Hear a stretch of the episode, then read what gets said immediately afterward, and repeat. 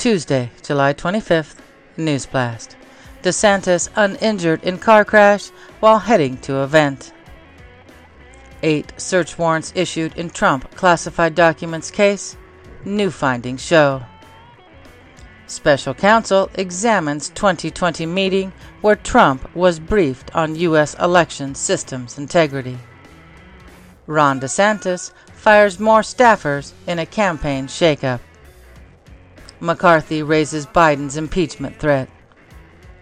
LeBron James' son Bronny James rushed to the hospital in cardiac arrest. Russian jet damaged U.S. drone with flares in Syria, says U.S. Search underway for prisoners who escaped Colorado jail with three others. Man sentenced to five years in We Build the Wall fraud case. China replaces Foreign Minister Qin Gang with Wang Yi.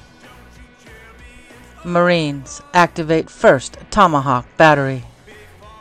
White House Secret Service respond after emails describing Biden's dog attacking people.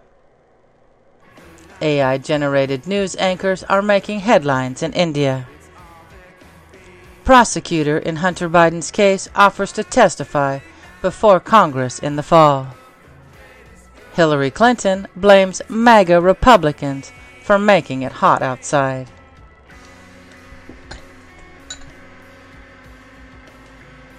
Galatians 5:17 For the flesh desires what is contrary to the spirit and the spirit what is contrary to the flesh. They are in conflict with each other so that you are not to do whatever you want. Have you ever driven an ATV or a side by side